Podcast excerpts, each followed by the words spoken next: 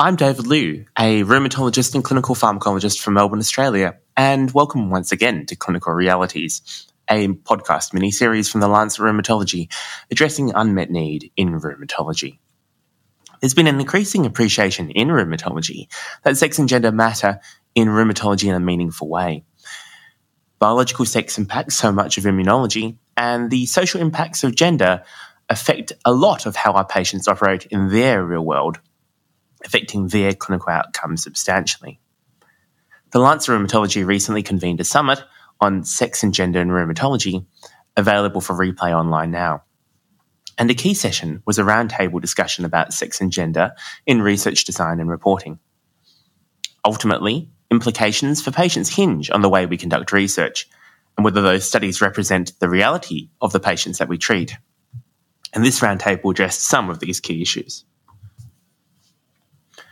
I spoke to the key presenters in the session before and after the event and got their thoughts. Someone who has led the field is Dr. Shirin Heidari, who leads Gendro, a non government organisation ad- advancing equity through the integration of sex and gender dimensions in research. She has been both a high profile researcher and journal editor and has seen the issues of sex and gender play out in real life, but she's also a rheumatology patient living with axial spondyloarthritis herself. So I asked her, why does accounting for sex and gender matter in rheumatology research? Well, I mean, we know uh, that both biological sex and gender as a social construct and socioeconomic uh, kind of determinant has really important influence on our health and well-being. Uh, we know that biological sex can have influence on the susceptibility to disease, uh, drug metabolism, immune response, both to vaccines, autogens, pathogens, uh, and a number of different biological aspects that kind of results in differential experience of disease and susceptibility and presentation of disease. And at the same time, we know that gender plays an important role in our experience of, you know, illness, wellness, disease, and, you know, our interaction with providers, access to accurate health information, uh, to ac- adequate health services, appropriate health services, how we are treated in the healthcare system, affordability, uh, for example. All of those are very gendered and can result in differential experiences uh, that can result in inequities in health. And I'm sure that's also the case for the rheumatology in particular. Oh, absolutely.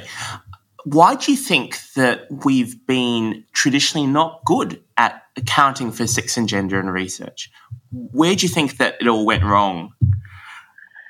Well, we should not shy away uh, from the fact that medical research has been a male endeavor for many, many years, that it has really been shaped by, um, again, my view, androcentric thinking, and it has had a protectionist view in terms of excluding pregnant women and you know even childbearing women in terms of protecting the unborn fetus from potential you know harms of uh, experimental drugs for example and so on and so forth. So again a lot of those considerations along the side of perhaps some way to try to simplify science again including multiple variables and looking at different diversities and complexities makes science more difficult and more challenging. I think that has resulted in a historical exclusion mostly of women again marginalized population from clinical research in particular but in research overall and created a system where the white male uh,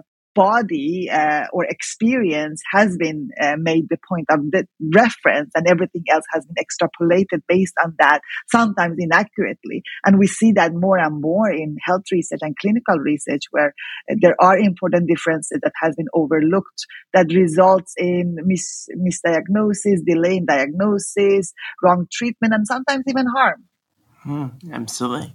So I I'm conscious as well that I've heard you say everyone has a sex, everyone has a gender, and it affects the outcomes that we have. I guess it, it doesn't just affect women, that there are important impacts both ways. Absolutely. Absolutely. I think we are also talking about that some aspects really need to be looked at from a more holistic point of view. Again, for, as an example, breast cancer in male are often really not considered even important, which they occur as well. Uh, and I think there are lots of, of course, very sex specific diseases, ovarian cancer perhaps, or prostate cancer.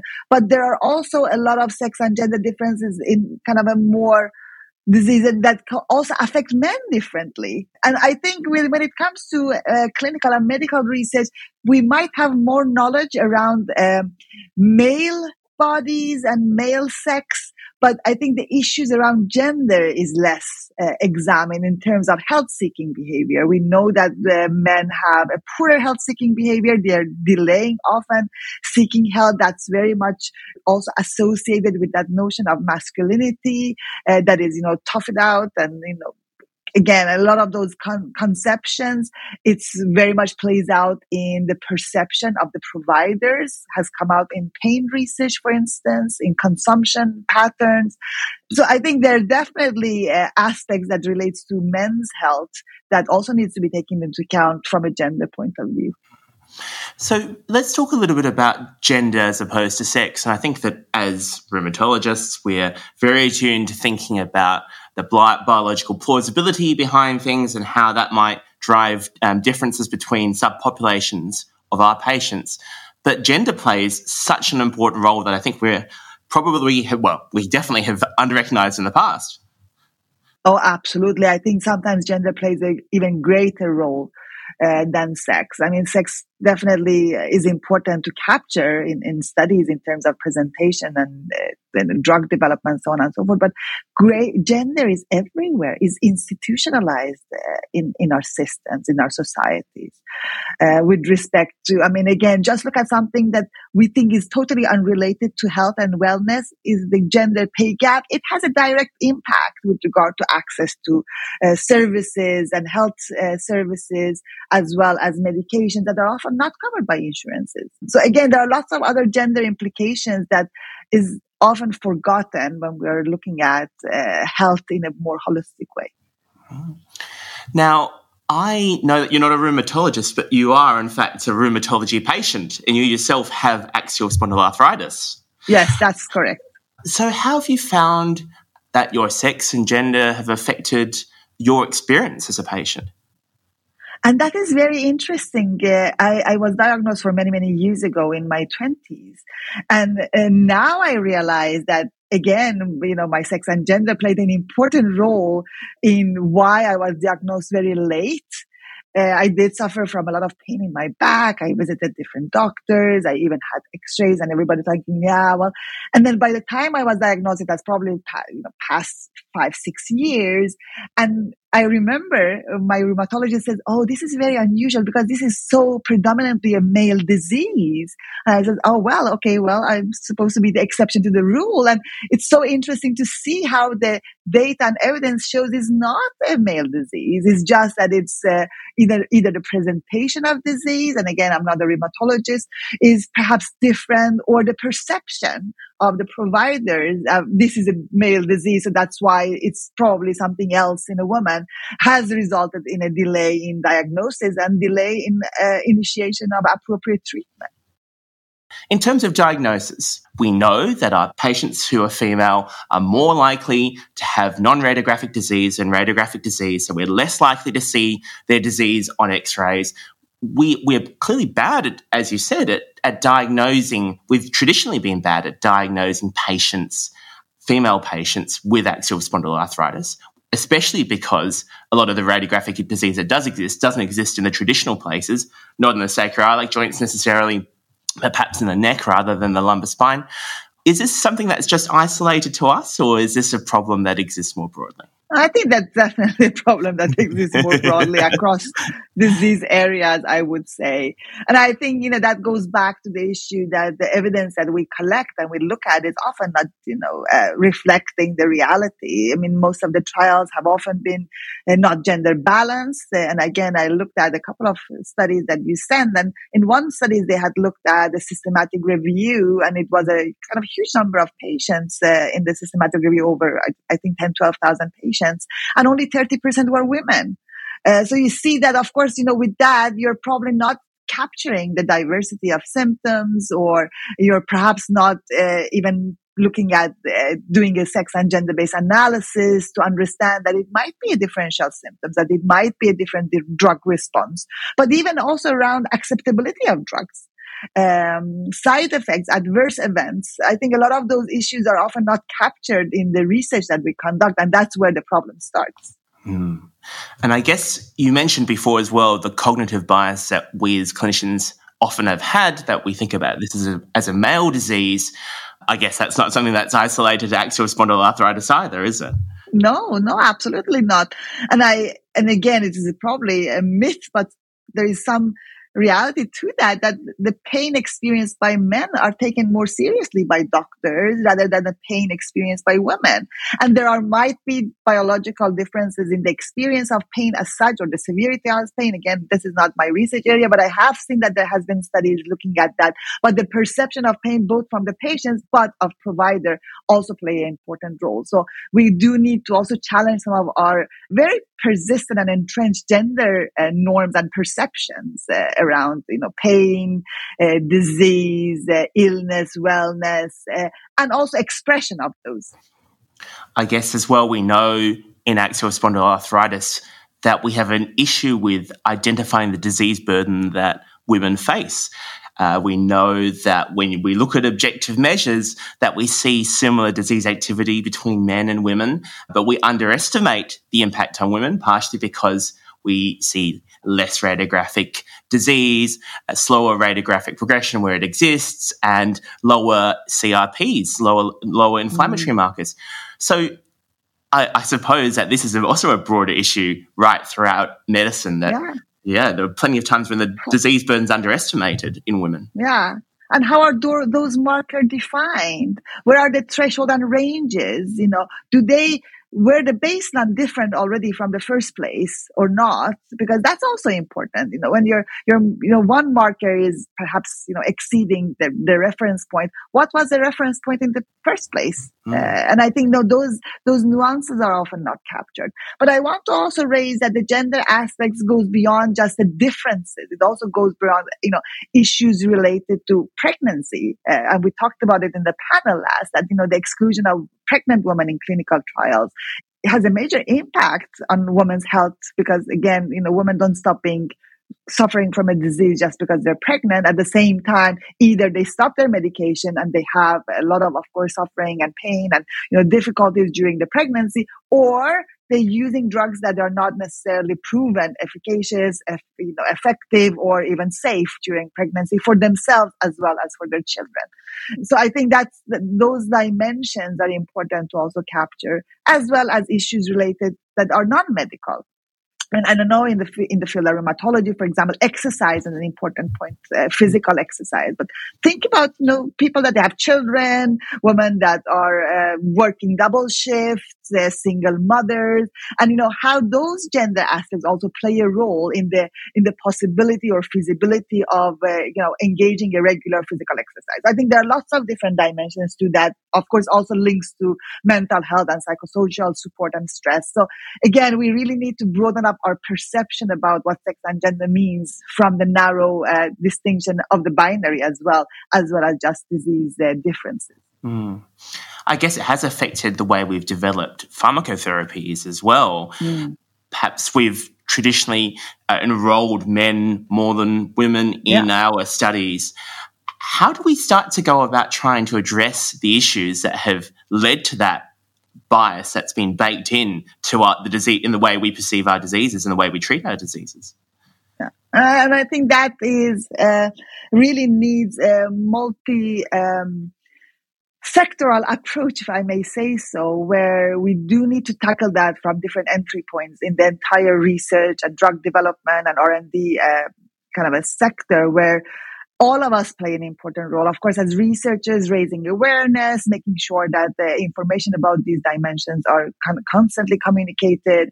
But research ethics committees play an important role to make sure that trials are only approved, protocols are only approved when these dimensions are adequately captured in the design. Uh, research again, we have talked about journals' role with the SAGER guidelines that play an important role for demanding that uh, data are made available and published disaggregated by sex and uh, gender, as well as um, trying to encourage a sex and gender based analysis to the extent is possible, and all the other aspects uh, that, again, uh, we really need to kind of, con- and research funding agencies as well, which play an important role to make sure that, you know, grants that are coming in uh, are already including these aspects into uh, the, the, the kind of study design. If sex and gender are important in studying important questions in rheumatology, then what should we be doing about it? The obvious reply is that we just need to do the right statistical analysis to account for sex and gender in the right way. So once we're through a study, can we use statistical analysis to compensate to adequately account for sex and gender differences? Well, the answer, unsurprisingly, is yes and no. I asked James Wason, Professor of Biostatistics at Newcastle University. So often clinical trials are looking at the average effect of a new treatment across the trial population, so the people who agree to be enrolled in the trial and who are eligible for the trial. And that causes a number of issues with sex and gender. So the average treatment effect might be misleading when you're considering different drugs may work differently for, for different subgroups of people, and that could be the case for, for sex and gender. Uh, also, whether the trial population, so those who meet the inclusion exclusion criteria and agree to take part in the trial, whether they're representative of the broader patient population is is uh, often not the case, and that could be because of the inclusion exclusion criteria themselves. So whether the fact that there might be certain criteria, like not having taken a previous biologic, is quite common in, in rheumatology trials. Whether that means that people are being excluded, that makes the trial population less representative. But also, taking part in a clinical trial as a participant is, is often quite burdensome with a lot of research visits and maybe the requirement for, for certain invasive procedures for uh, gathering outcomes, and that might mean that people who agree to take part in the trial are, are not representative of the broader patient population.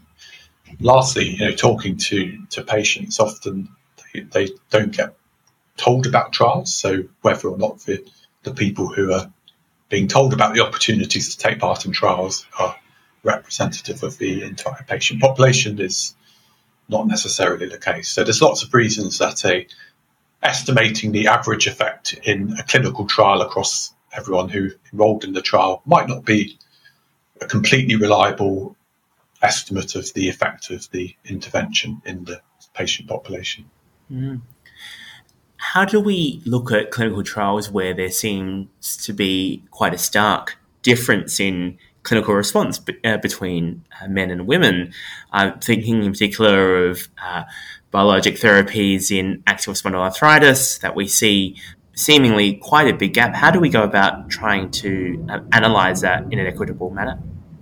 Yeah, that's a great question, and that leads to a common type of analysis used in trial called subgroup analysis. So the main analysis of the trial would be to estimate the treatment effect in everyone, but a subgroup analysis would allow you to estimate the effect separately in, in different subgroups, for example, men and women. So that gives you the estimated treatment effect in, in the different subgroups, and it also allows you to test whether there's a difference in the treatment effect, whether the drug, for example, works differently in the different subgroups. That's called an interaction test. So these are things that we, we can do, and trials routinely uh, do that type of thing. But it has some challenges. So unfortunately, the, the power to detect an interaction, so to, to detect a different treatment effect between men and women, for example, is going to generally be pretty low unless there, there is actually genuinely a huge difference in the treatment effect. So often subgroup analysis is underpowered. And if, if you were, if your primary question was whether the the drug works differently in men and women, you'd need a, a much bigger trial than if your trial was looking at the average effect of a, a drug in everyone. So while statistical analysis accounting for sex and gender in a meaningful way is important, designing research that, from the outset, will represent patients by sex and gender is critical. I asked Cheryl Barnabe, Professor of Rheumatology at the University of Calgary in Canada, why this is the case. If the results are really contextualized to that population, then they will result in those meaningful changes that we want to see in practice. You know, coming up with a recommendation that doesn't work for a community or a population can actually worsen the inequities that exist because if your intervention or your guideline or whatever it might be that you're creating is just set to the general population. And you know this approach is what's effective. It is taken up by that general population. They see the benefit of it. But if it doesn't reflect what another subgroup within that population needs they're going to actually have worse outcomes or or stay stagnant. And so that ratio of benefit just you know keeps growing for one group. And that we're just going to see more problems emerge over time so i really hope that what it actually does is to bring everybody back up to this is actually a, a guideline that works for me this is actually an intervention that works for me i'm comfortable with the risks that might be involved in it because this has been studied in people like me. So I, I keep hoping that um, eventually we get to this place where the thing things that we're doing actually make a, a, difference in outcomes. It's hard to watch and wait and see for years and years for that to happen, but we we hopefully will um, see that improvement over time. This is far from straightforward in practice, though. I asked Karen Schreiber, a rheumatologist in Aarhus in Denmark, who has been running a trial in women with antiphospholipid syndrome, preparing for pregnancy, comparing hydroxychloroquine to placebo, and looking at pregnancy outcomes. She told me about the frustrations that she has encountered in running a study where sex and gender considerations are unavoidable. And I think this is the major challenge of all clinical trials, but especially pregnancy trials are, are very unique and difficult to conduct. And I think these trials deserve a little bit of extra support in a way. Um, so, why yeah. are they so difficult to conduct? What makes them so challenging? So, in the UK, for example, a pregnancy trial is per se classified as a high risk study. So that means your monitoring plans are tighter compared to um, studies in non pregnant women, for example. That makes them more expensive, so you need more funding. And I think on a local level so for example in local r&ds or even our local sponsor you you would be perceived as a high risk study and even though you're using a drug which you have plenty of safety data on, such as hydroxychloroquine, a study is is still uh, the SMPC says it's not uh, to be used in, in, in pregnant women, but you, you, this is what we do and this is what we advise, and and we are just classified as a high risk trial per se. I think that's what what makes it difficult. And do you think that your patients appreciated having that extra protection, or do you think that that frustrated them not being able to enter a trial more readily? Did patients miss out on getting into the trial because of these kind of things? I mean, we, we had to uh, obviously inform our patients that we were planning eye assessments, um, and that was added in our, into our patient information sheets, of course. I think it could potentially prevent patients from entering the study because suddenly you would tell them, well, we need to do these eye and ear assessments also on your baby. Whereas in clinical practice, we would just treat pregnant women. For example, I mean, we use hydroxychloroquine in, in lupus patients, and we don't do eye and ear assessments of neither the, the, the baby or the mother unless it's clinically, clinically indicated. But I, I, think it has the potential to uh, to prevent patients from entering the trial. Yes. It seems far from easy to hit the right balance, building something which is inclusive but not overburdensome. I asked Karen how that reflected in practice in her study. It's like a vicious circle, isn't it? Because if you're classified as a as a high risk study, this will inform how the other collaborators need to act upon the framework that they are being given. So I think it is it is really challenging. And I also think by, by making pregnancy trials difficult, you harm a population disproportionately. So, knowing these differences, what do we really need to be thinking about when designing studies? and the environment around them in an equitable way. I asked Cheryl Barnabe, who had to consider this in depth in her own work. So I believe that uh, what we really have started to focus on here uh, in our country is including considerations relevant to sex and gender across the entire process of the research. It's not just once I've collected data, I'm going to report some stratified analysis. It's actually reconsidering the entire process from the start. And so first, I'm think about, well, yes, it's easy to recruit people who identify as women, people who identify as men. We can look at biological sex. That's what most of our uh, studies will do because that's the way people have collected this information over time. But we also have other populations that are really we don't know the prevalence of RA in people who identify as gender diverse or of different sexual orientation than the norm or the, you know, the accepted. And so we really have to think about how do we reach with those communities to start to make sure that this research is actually important to their community. What are the things that we need to do as investigators to prepare ourselves for conversing and interacting with people to make sure our language is safe and that we're not stigmatizing further? So so what we will have to do even in our grant submissions here in Canada to have anything approved is to talk about these these considerations. Have we really thought about the sex distribution or the gender distribution of the diseases that we're studying? And how are we going to make sure that we include those people in the study in an authentic way? And that it involves a lot of engagement with the community but it also means that we're thinking about different ways of recruiting perhaps. So is there people in the research team who also identify as gender diverse, who then are reflected. Um, that makes the participants feel more welcome or, or more comfortable or have that trust that they will be heard and they will not be stigmatized further in the in the research process. We might have to think about different ways of retaining people in the study as well. What are the things that work best for that community? And then once we get to the results, you know, people will want to see, oh, there's a, a stratified analysis by this, or there's a particular lens in the analysis and that. But it's always thinking a little bit deeper than that. What are the ways that we can actually make sure that we're inclusive and make sure that the results are actually applicable and useful for that population as well? Okay, so when we look at the studies that have been run and we're looking at, um, well, either looking at how they've recruited or trying to interpret their results, how do we know that we have the right representations for our studies that we are running? Yeah, this is, it's extremely difficult, I would say. We can look at population statistics to get some sense of what should be the proportion of people represented from each type of, of group.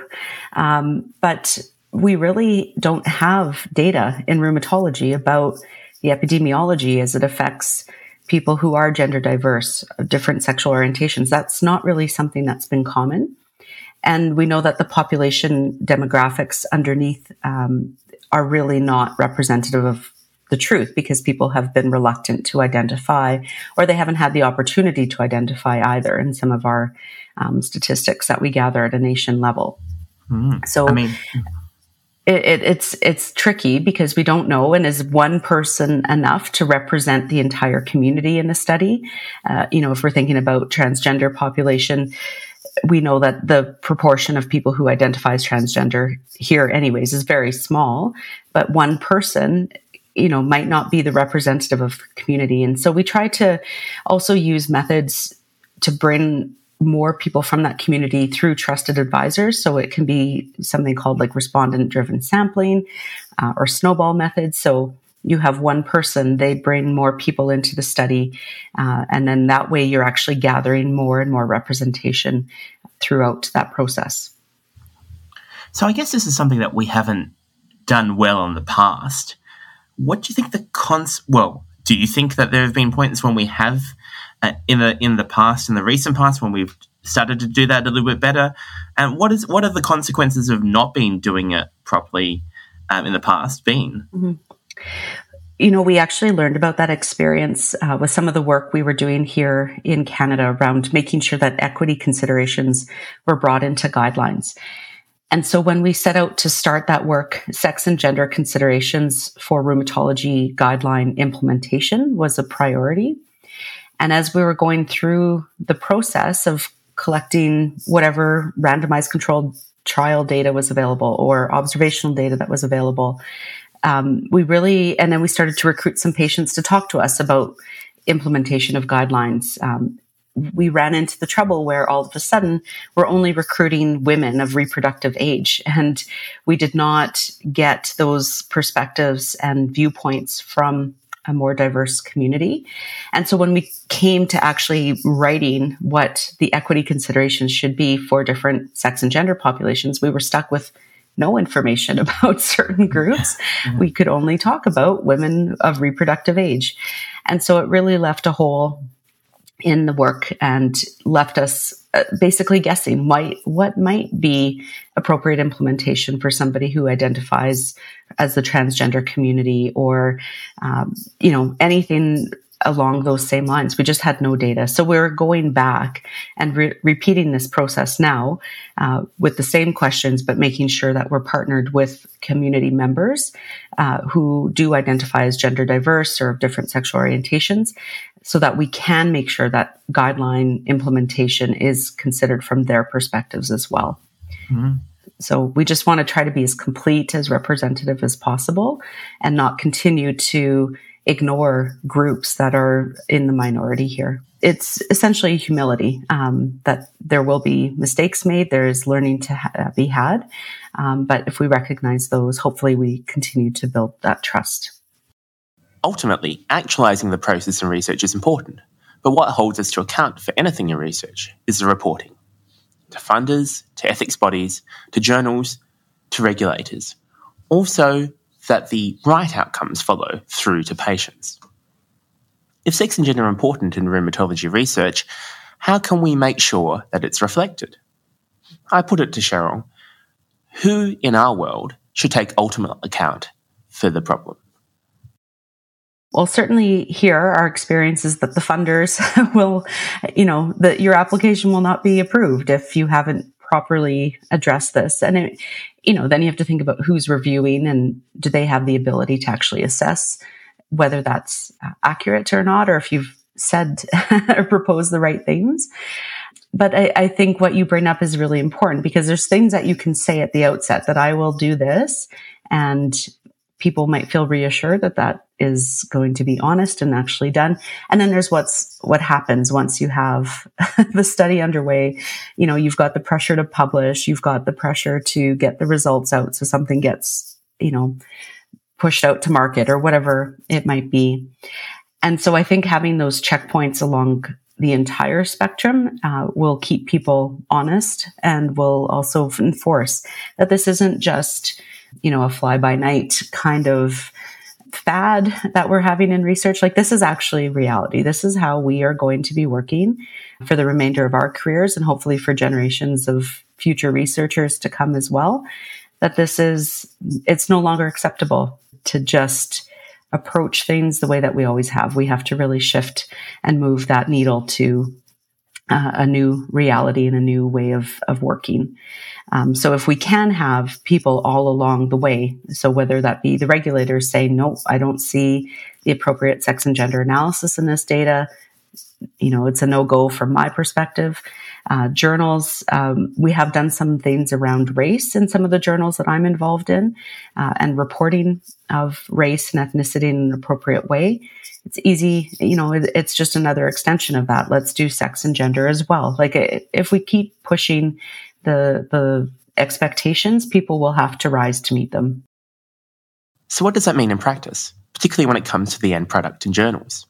The SAGER guidelines, which Shirin has led the development and dissemination of, hold up standards for reporting sex and gender in research, providing clear guidance at every stage of a paper as to how to articulate the impact of sex and gender and ensure that it can be assessed in practical ways, which critically include reporting results disaggregated by sex and gender so that the differential responses in patients can be understood.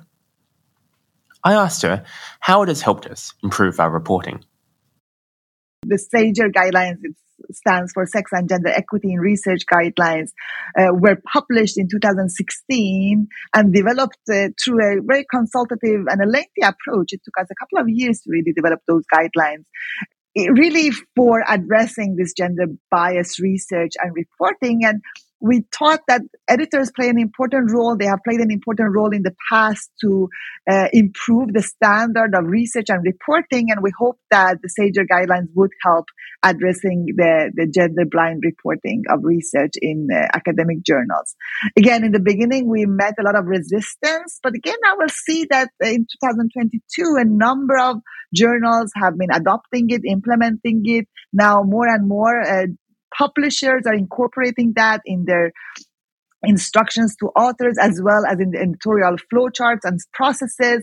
So there is really a, a rapid uptake of uh, the SAGER guidelines. And again, to what extent they are now currently being enforced or implemented, that remains to be seen, but we are definitely on right track.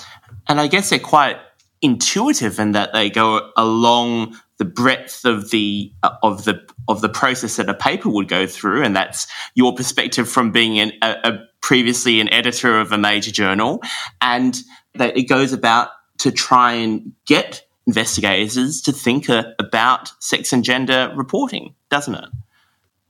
Yeah, exactly. I think, you know, that, that process is also a little bit of awareness raising mm. that as editors, uh, not only we can enforce reporting of these dimensions, we can also help in raising awareness about these are important aspects, making authors and researchers reflect on those in their, in their, in their kind of manuscripts in their papers, both in the introduction, maybe encouraging them to look at the existing literature. To what extent are these aspects expected, making them to uh, discuss the implications of a gender blind uh, research or gender unbalanced uh, study on the interpretation of the findings. And I think all of those step by step can raise increasing awareness and hopefully result in a, a change in practice for the future research design and conduct as well.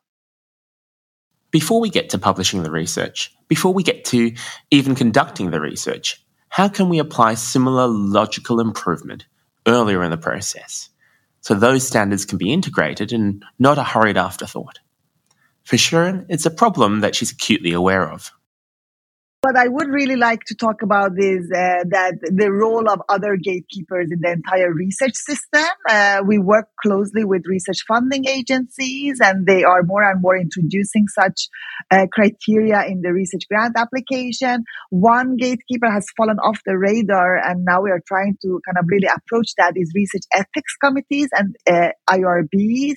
So we are hoping to develop a SAGER guidelines that is adopted for research ethics committees to make sure that they also um, kind of play their role in incorporating these aspects in their evaluations of research protocols.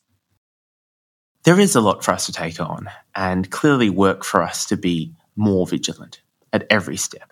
It might feel like a lot of work, but the natural way we are operating is changing for the best.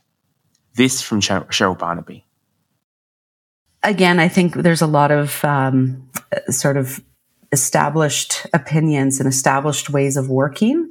But I have a lot of hope about our current trainees and you know the people that are coming up behind them. I think they've got a much better grasp on this than some of us who've been around for a while and you know who are set in their ways sometimes. But uh, no, I am very hopeful that you know it's no longer acceptable to ignore this, and it's you know, this is again, um, I think, a different generation uh, that I have a lot of hope for, actually.